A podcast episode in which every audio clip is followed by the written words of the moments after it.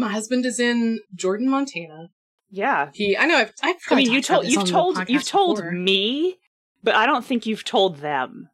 Okay, my husband is a paleontologist now. He primarily sorts fossiliferous sediment from the University of Washington's paleontology lab. And this is basically, it's literally bags of dirt that they've collected from their yearly digs at Hell Creek, Montana. Mm-hmm. And there's little tiny microfossils in there. There's little bitty teeth. There's tiny, tiny skulls. There's little vertebrae and fractions of, like, tibia and shit. And he's found some really incredible things. He's found, like, in his last sort, I think he found something like 13 or 14 mammal teeth. Mm-hmm. And normally their sorters are excited to find one in a set. Yeah, from what you've talked about and from what I've seen him posting on Twitter about, it seems like he's actually really good at finding the stuff. Yeah. And like he finds stuff that other people would miss. Yes, he's really good at it. He's really passionate about it. He's found some really incredible, like he found an intact like small Tyrannosaurus tooth at one point. He's found so much like fossilized scute, like turtle shells and shit. Yeah. Really good stuff. Do you think the scientists who, like, get the report back are like, fuck yeah, Gary did this one? I don't know, but I hope so. They get a bunch back, they're like, oh yeah, we got a coal bag. Yeah, we can't, there can't be that many people who do this. No, I don't think so. It's gotta be a small, you know that when you, like, work in a specific job where, like, certain people send you back things or whatever, and you're like, then you know who's good and who's bad, and you're like, oh man, this is from the bad person, I'm gonna have to redo it. And then you're like, this one's from Jared. And you're like, yeah. Oh boy, Jared can't find teeth and dirt for shit. And then you're like... he would know a tooth if it bit him in the ass. And then, like, whoever the people are that send them out, like, the researchers who are actually doing this work, who are really dependent on that coming back, are probably overjoyed that he's so good at finding all this shit. To see all those tiny, tiny little mammal teeth. Yeah, it's really... He loves it. And then... when they were planning for this year's dig, because once a year they go to Montana for, like, 3 weeks, they dig up as much as they can, they make progress on the big digs, there's a triceratops here that we've been really slowly uncovering. Mm-hmm. And they were like, you know, you're part of the team, do you want to come on this dig? And he was like, yes! So for months he's been planning this trip, he rented a car, he got our, like, because we've been talking about we want to become people who are comfortable camping, because it sounds like it would be a wonderful experience if we could just get a good night's sleep. So we've done a lot of research about how to camp with comfort. Yeah. He's been sending, like, photos and videos of their base camp, but there's not exactly a super strong signal out at the dig site. I bet there's not. I'm pretty sure dinosaur bones don't have Wi-Fi. No. Or 5G. This T-Rex skeleton does not have Wi-Fi. Mm-hmm. Can I get 5G on this dead dinosaur?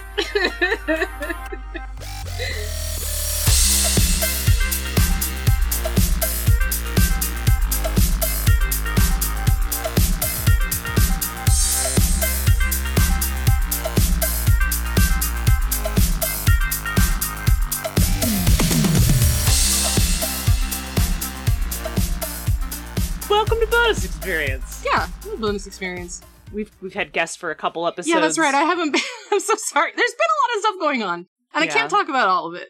But it's okay. It's okay. Everything's okay. That's all right. You're here now. I'm here now. My dog is like, looking at me with the big eyes. He's very mopey. The other adult isn't here.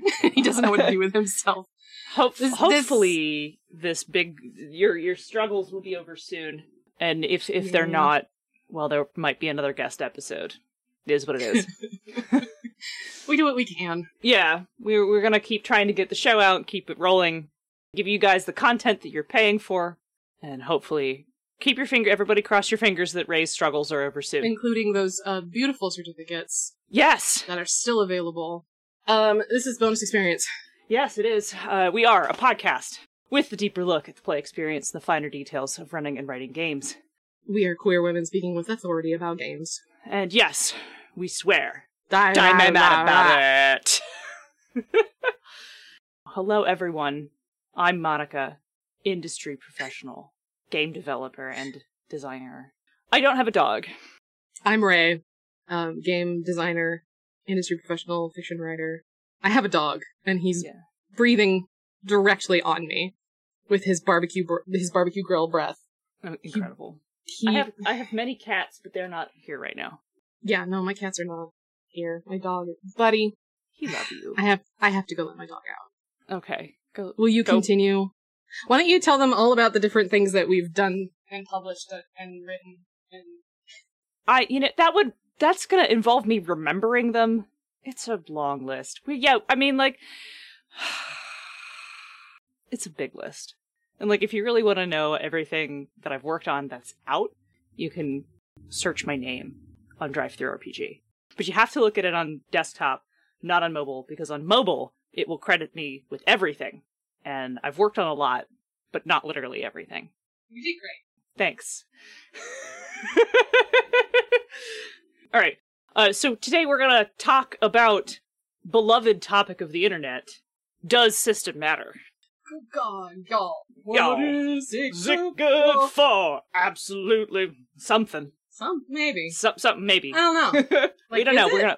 We're gonna talk about it. We're gonna have to discuss it. Yeah. For the next 30 minutes, at least. And go back and forth. And maybe stop in the middle to talk about another podcast. Yeah. 30 to 45 minutes, typically.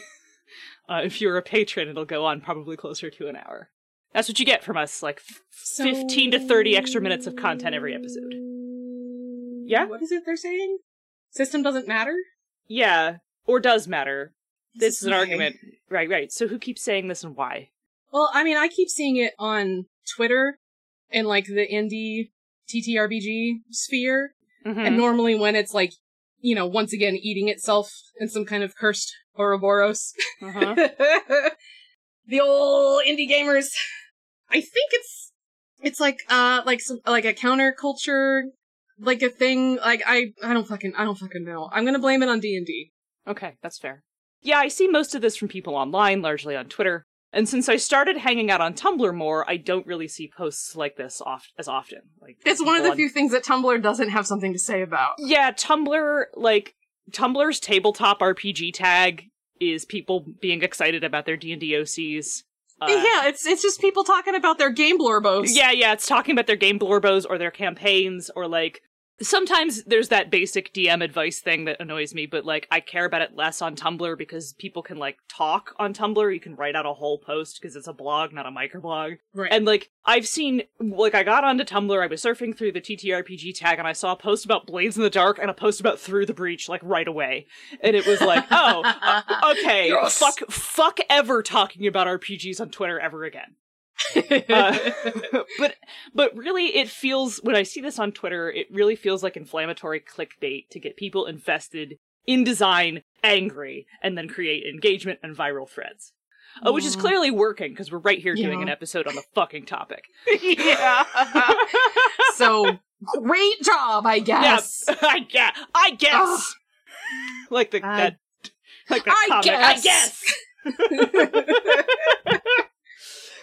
So let's broadly define what the fuck system means here. Well, this is a Monica thing. I'll take a stab at it. It's it's the rules and stuff, the dice that you use or don't use. So maybe you use cards or whatever. It's the resolution mechanics. Mm-hmm. It's how you make your character and the things your character can do. Uh-huh. And it's the rules and stuff. That's system, right? Yeah, that's close enough. All right. Hey, I learned something from the 5 years of BSB. What if I just left that there and didn't elaborate? What if I just was defined system, refuse to elaborate, please. Right. To be maybe a little bit more specific or technical, which I didn't outline, I'm just going to do this off the cuff. I left it at that joke and then was like, that's funny, and then past Monica was like, that'll be great. Present Monica's like, why didn't I write any other notes? I have ADHD, I can't not elaborate. Right, yeah. I will explain, that is a threat. I mean, you are right. You kind of hit on all the big things. It's character creation is sort of the focus of the game. It is the specific rules. And then, the functions of the specific rules to create the experience that you are trying to create. The way Trinity Continuum always gives you a clue for free, right?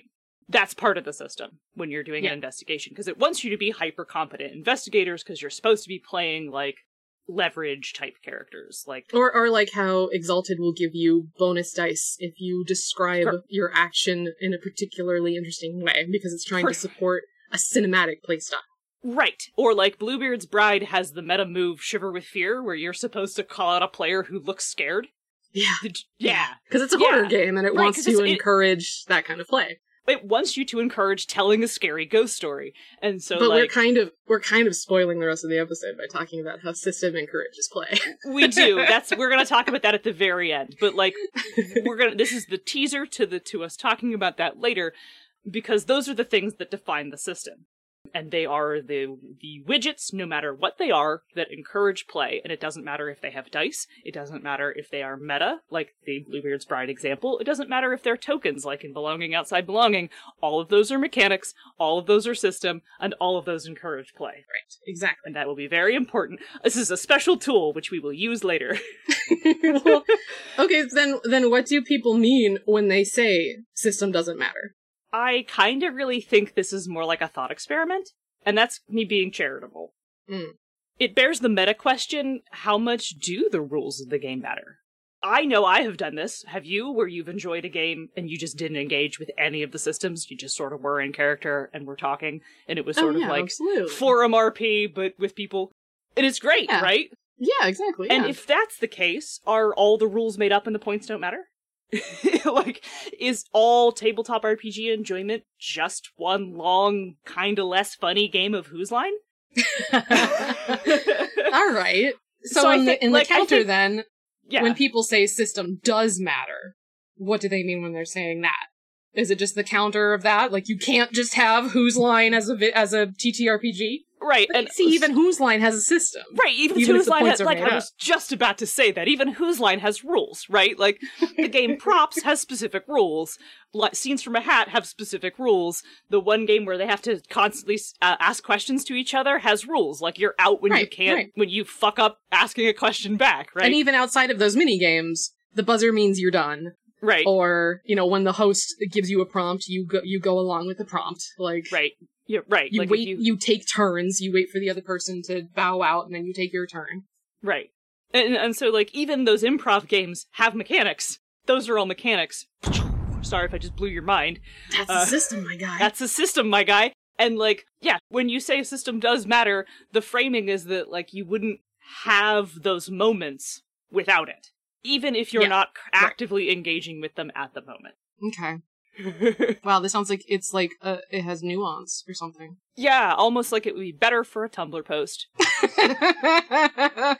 Now, let's be careful, because Tumblr doesn't exactly do nuance either. I mean, that's fair. Greater Tumblr, allergic to nuance. Tabletop Tumblr, pretty cool. I've started a new Tumblr, and I've taken a hard line against discourse. If I see discourse, I block. Yeah, I don't come to Tumblr for discourse. Not anymore! BXP and the mid-episode break room are brought to you by the Misdirected Mark Network. Bing! Thank you.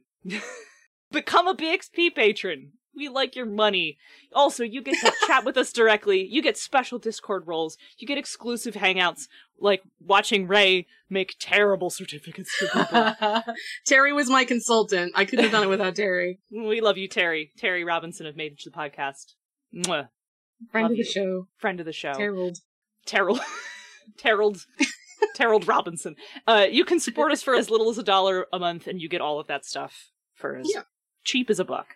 If you'd rather support BXP without Patreon, because we know Patreon can be a little...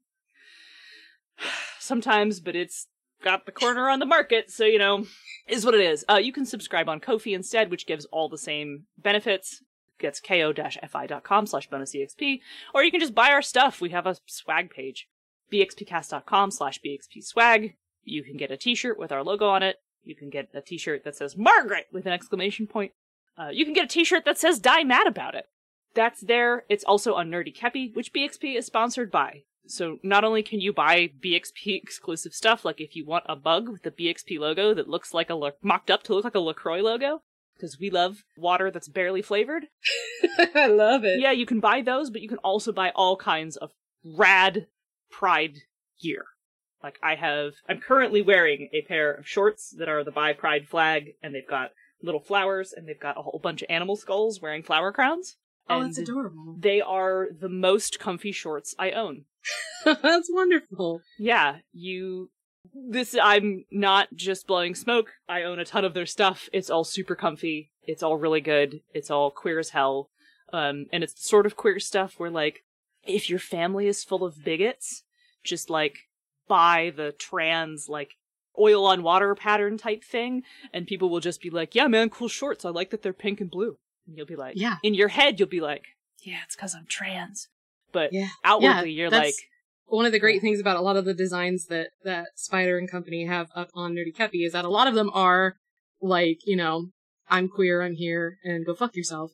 But some of them are like stealth queer. So if you are like, I want to have some pride, but I'm not in a place where I can do that, like, really openly, safely, you can still go buy some really comfortable, really handsome, and or beautiful prints that express your identity and your pride without, like, making it really obvious if you need to go, like, you know, stealth fighter jet style.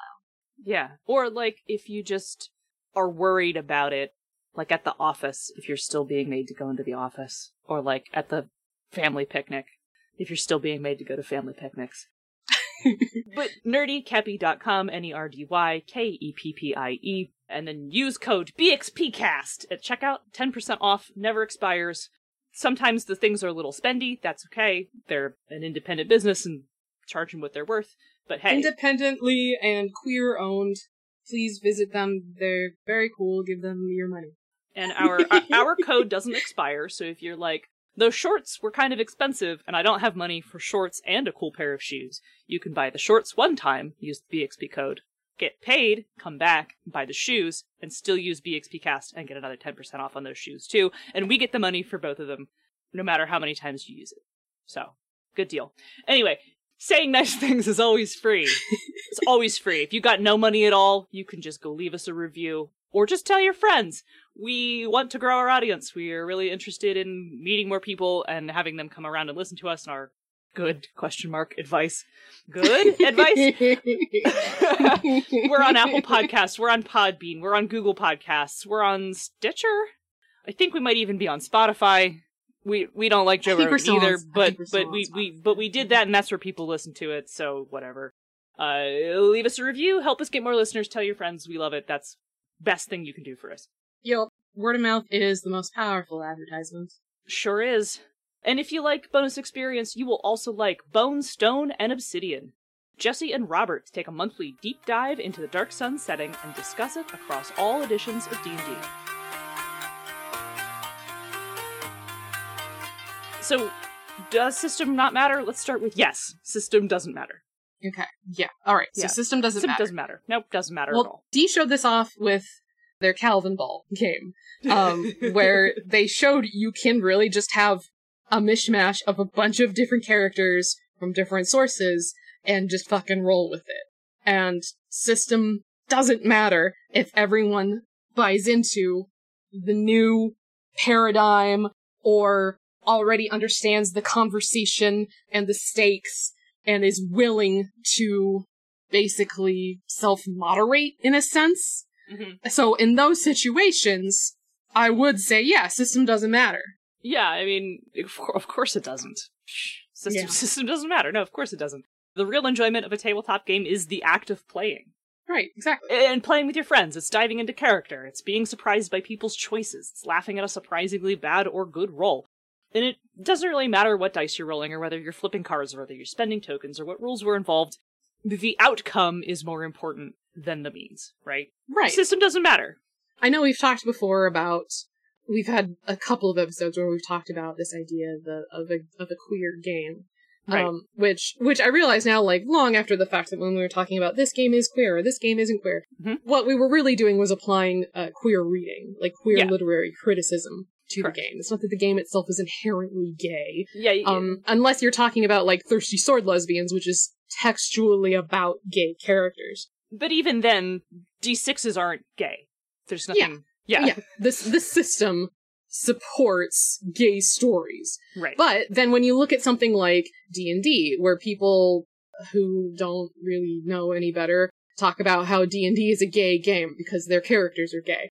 So we could say at that point, the system doesn't matter. It doesn't matter that D&D isn't textually supporting queer stories or queer characters. It doesn't matter that the most that we had for a long time was just like a sidebar where the writers were like, sure, queer people exist in this setting, and that was it. People were still like, yeah, D&D, it's where me and my gay friends can make gay buddies, and we make gay adventures together. Yeah, we make gay blorbos, and we make them kiss.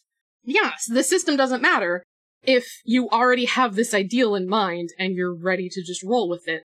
Because it's basically a way of committing fan fiction, I guess, on the system, where you're finding that space, and kind of expanding it, like, you know, ice in the cracks of a sidewalk. Like, you found that, you're going to make room for it yourself. So at that point, it doesn't matter whether the system is neutral or hostile, even, to the themes that you want to introduce, because ultimately you have complete control over how your game is going to go. Right. And if you are... I have a friend who's been telling me awesome stories about her D&D group, and they play D&D, and I'm going to put that in air quotes real hard, because they're really just rolling D20s. And sometimes using spells. Yeah. And they're doing that to tell all kinds of stories, right? And it sort of kind of gave me the epiphany of like, no, system really doesn't matter. It's just means to an end, right? They wanted to tell a story, and they wanted some randomization, and so they went with the thing that they're familiar with, which is rolling a d20, and some of the skills, and some of that stuff. But also at that point, you're not really playing D&D anymore, are you? Yeah. Yeah, like... Yeah, well, no. Like, I want to be clear that I was actually pretty impressed by what she told me. That they managed to play a Five Nights at Freddy's game using pieces of D&D. And I'm going to say pieces of D&D. Because if I say D&D, people are like, how did you dungeon crawl in Five Nights at Freddy's? And I'm like, Five Nights at Freddy's is kind of a dungeon crawl. Except that you're they're crawling through the dungeon toward you. Well, apparently apparently it was closer based on Security Breach, which I don't know if you've played or watched anybody play. Yes. So we have, which is more dungeony, honestly. Yes, because you're wandering around the whole big area. But they were playing the animatronics, not the kid. Okay. Yeah. And then they just used the structure of a class to basically make a playbook. Yeah, okay. For each character, and I was like, okay, yeah, you used pieces of D&D to tell the story, right? Like, yeah, and I think that sometimes when people are like Pride and Prejudice and Dungeons and Dragons, well, we know that one definitely had like ballroom maps, and that is self-parodying. But like, when you do things, we'll get to that later, right? When fans do things like when people do this on their own, there's nothing wrong with that. You are actually doing game design. You're, like, smashing the pieces apart and then, like, making that your own. And I don't know that you're playing D&D anymore when you've taken the idea of a class and turned it into, what's her name? Roxy the Wolf, right? Like, yeah. And it takes place in an abandoned, possibly haunted Chuck E. Cheese Super Mall. Right, yes. And I don't know that you're playing D&D anymore, but you are using the pieces of it to create a thing that you want to make, right? And I would argue, too, that your friend and their group should probably be writing down the different changes and notes that they're making, because there are absolutely people who would want to play a D20 Five Nights at Freddy's where you are the animatronics. Oh, sure. I know several perverts who would love that. And they're currently the person who, and they also rotate through GMs, which is awesome. And so like they're also currently playing properly D&D. And properly, that makes you sound like such an asshole. Like out of the box D&D. Out of the box D&D. Yeah, where they're like, it's an adventure. There's dungeons. There's dragons. Right? Like more sticking to the tools as presented. Right? Less homebrew. Right. That also sounds like a wonderful game they're in. And I'm just so happy that they're having such a good time. And I wrote them a little improv system, like real quick off the fly, and I was like, here's a whole bunch of, I was like, oh my god, you guys need to, here's some tools I'm gonna give you. And then I taught them about question askers and blew their fucking minds. I remember that. We talked about that in our perception checks episode. I brought up question askers, so I think this is actually a pretty good way to like roll right into no system matters so much. Yes, system matters so much. System matters so much. It's actually extremely important. It's maybe one of the most important things to this hobby. So, yes. Okay, I know I just said that system doesn't matter at all, but system matters a lot. System is going to dictate what kind of game you're playing. Yeah. The system determines what kind of actions are important, what kind of characters are the main characters in the story, what kind of story the game supports. If you have rules for shooting from behind cover, that tells me your game is going to feature shooting from behind cover. Yep. It's not going to be about, you know, having a sword made of bone that you use to stab a snake cult wizard, because you're shooting from behind cover. Unless somehow you have both, in which case that sounds extremely fucking rad. That's Exalted. It's Exalted. Exalted has both cover. Guns and bone swords and snake cult wizards. Yeah, Exalted has... if you're thinking at least about Essence, Exalted has rules for cover, for shooting from it, for shooting into it, for having a bone sword, and for stabbing snake cultists. All of it. I meant, shooting, a firearm. Oh, okay. Well, but Exalted has those. Yeah, but they are literally firearms. But you also, in Essence at least, you could just be like, yes, it's a pistol.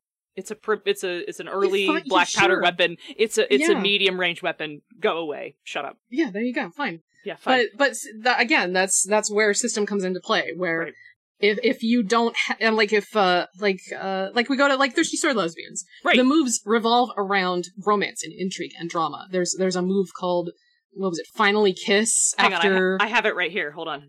Finally, a kiss in a dangerous situation. Right. That tells me right there so much about what these games are going to be about. This is going to be a game about romance. This is going to be a game about intrigue and pining and feelings and dramatic conclusions. We finally kiss after the danger has passed. That right there tells you so much about what that game is about because it's written into the system. If Thirsty Sword Lesbians didn't have a system and was just I don't know, what if there was a game about gay girls? It wouldn't have nearly the kind of staying power because it doesn't have a rule set to prop those stories up. I've played Thirsty Sword Lesbians a whole once, and it was wonderful, and I want to play it again. I still haven't played it yet. I want desperately to play it. I know so many queer folks. We could maybe talk Chaz into running it for us again, because Chaz ran it for me the last time. Oh, that would be wonderful. I would love that. Yeah, put a pin in that because I want to talk about. Of course, system matters so much. It's literally the most important thing. If that's the art form, holy shit. Yeah. And on the very surface level, the more restrictive a system is, the more you'll have to ignore it or add things to adjust the play to play the game you want to play. Ignoring the dungeon parts for running a Five Nights at Freddy's game, or ignoring classes specifically in lieu of turning a class into the character, which is basically a playbook. And this is why I encourage game literacy, not because I want people to stop playing D&D, but because I want people to understand how to make those things that they want to make. Or somehow you have a wildly successful Kickstarter about Jane Austen novels using Dungeons and Dragons, which I just... And it's not what if a Regency setting married to a fantasy setting where it's so cool. The Bennets have to worry about how a dragon has moved into the neighborhood and wait, he's actually an eligible bachelor. I would love that game. Holy shit. I would love that. That Kickstarter drove me crazy because it was about a wedding and there was a murder mystery and it was not, I have no idea how, I don't know if the person had ever read Jane Austen. It just blew me away that there are so many other systems that you could have used to try to gamify, or fucking Good Society exists. God! The thing that makes that so frustrating and self-parodying to me is that it is astoundingly illiterate, game illiterate. System illiterate. There's nothing wrong with wanting to use D20s and skills and skill checks to play a Jane Austen game. Honestly, it's there's nothing wrong with that. It's the world's most popular role-playing game. It prints money if you have a good concept, and I don't begrudge the hustle in any way. It frustrates me as a literature-focused English major and as a professional game designer to see someone trying to sell a Jane Austen Dungeons and Dragons game that is neither Jane Austen nor Dungeons and Dragons. but when you get to there were literally ballroom maps, and I'm no, stop. I'm gonna stop you right there.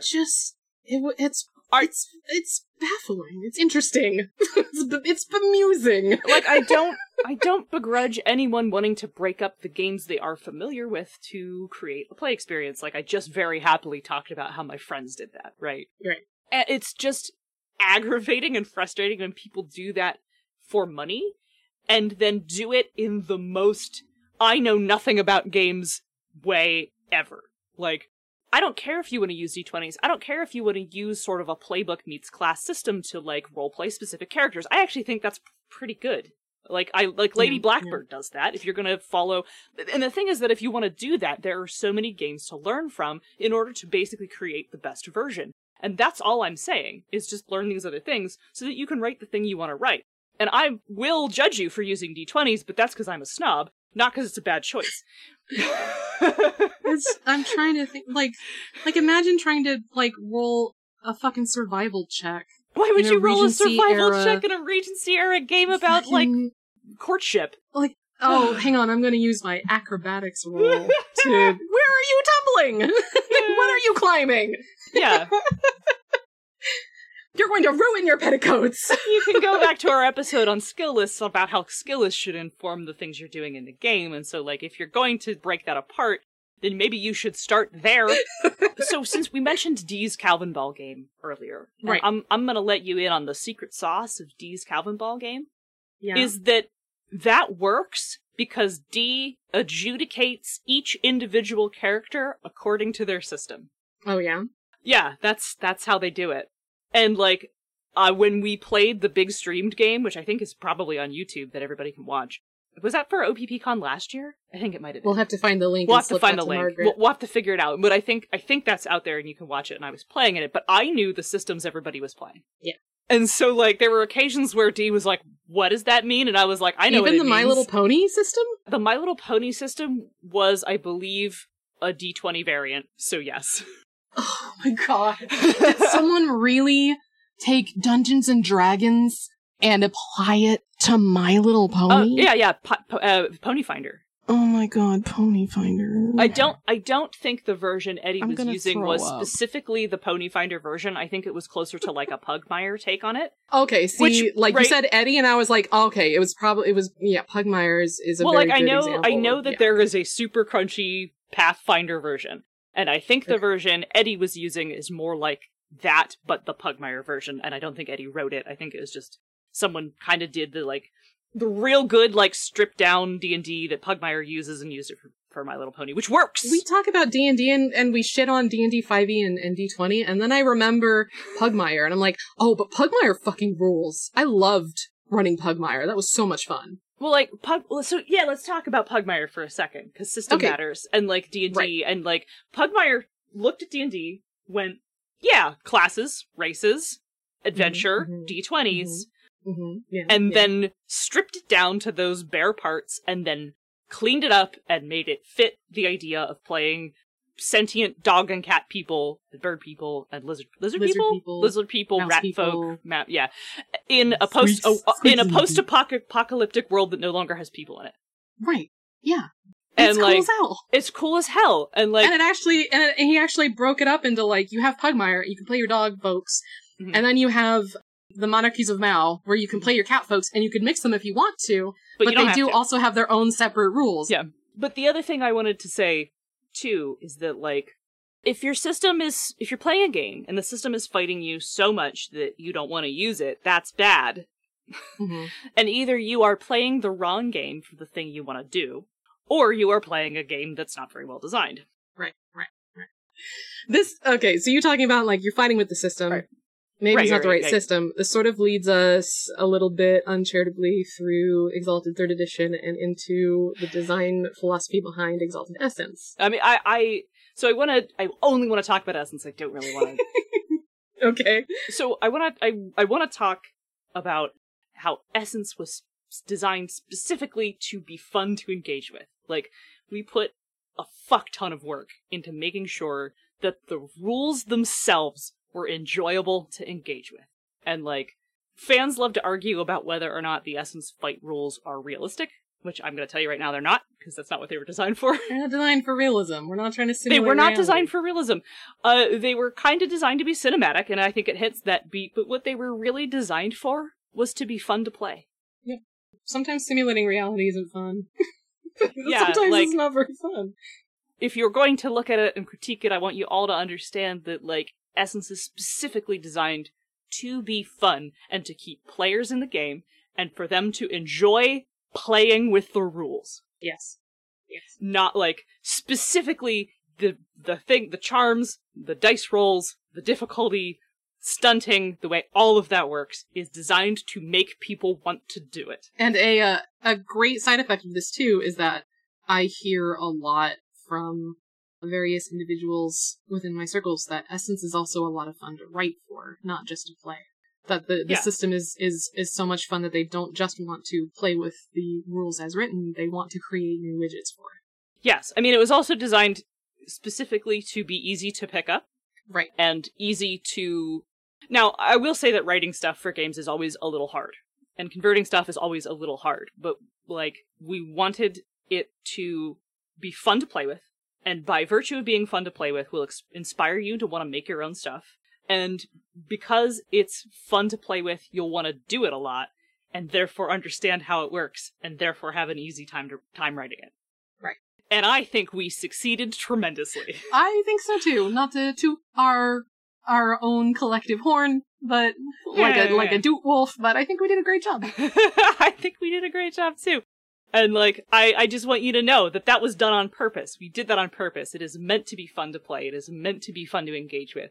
And they're, like, we didn't do, like, white room testing for balance, which, like, that happened as part of it. But, like, H and I did some fights and some other scenes where we just sort of, we engaged literally with just the rules. Right. Like, not with the framework of a campaign. Just, like, we just ran a fight and sort of played it like a versus board game. Or, like, H was had an antagonist, we were testing antagonist rules, I had a couple PCs and I was testing some PC rules, and we just, like, ran through a fight, no framing, no stuff like that, which people would call a white room, but the point was not to, like, make sure that everything worked absent something else, it was to make sure that the rules were fun to play. Yeah, that nothing had any sort of, you know, that nothing felt bad to engage with, right, so, that nothing took away from the enjoyment. Right. It was to check to make sure that, like, things wouldn't remove characters from play, to make sure that negative mechanics were still exciting to engage with, that, like, if you stripped the game down to just roles, was it basically like a fun board game? Were there any powers that we were testing that were too overwhelming? Did they slow the fight down? Did they, you know, cause choice paralysis? Did they make it hard for me to decide what I was going to do next? And, like, all these things were not... That's balance, I guess.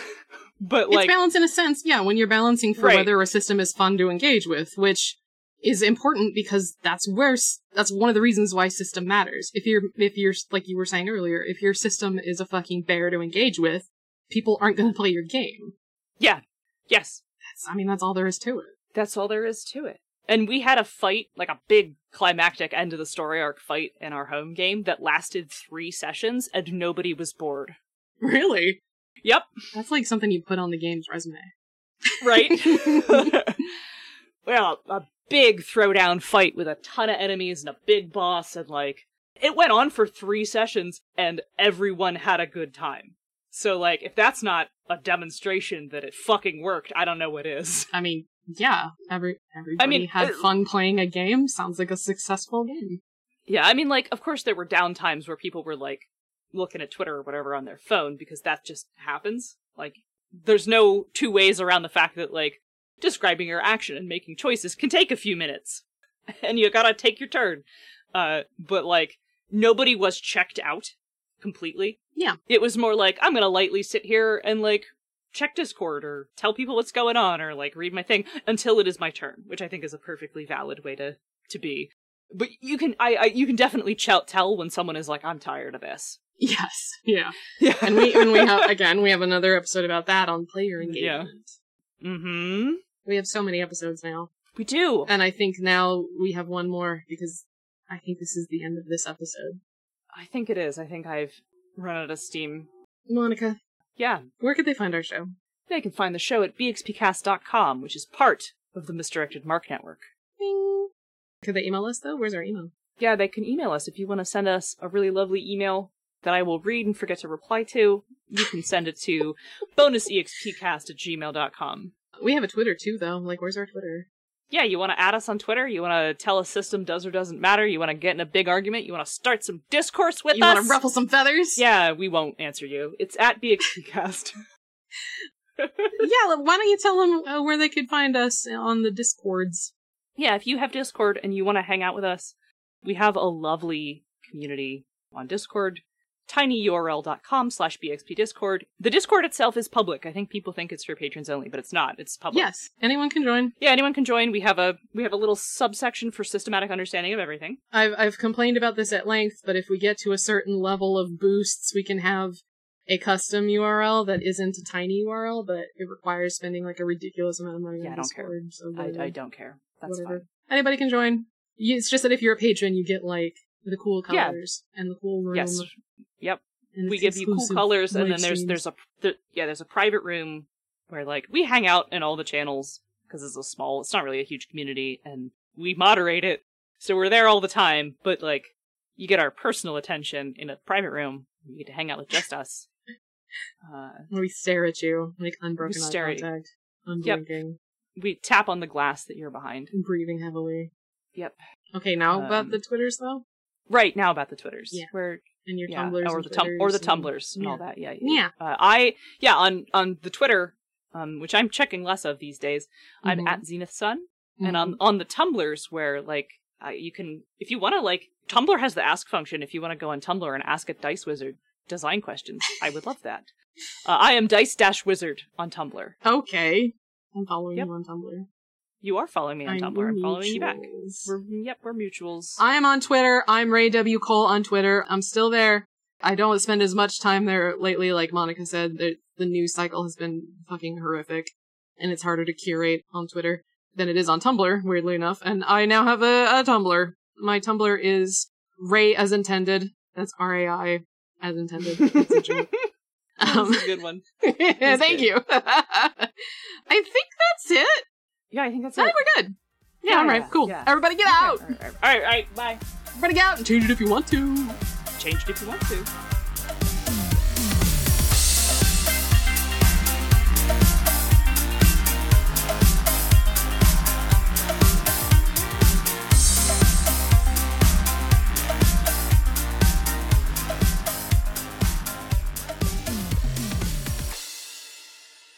Do I have to do this? Oh, fine.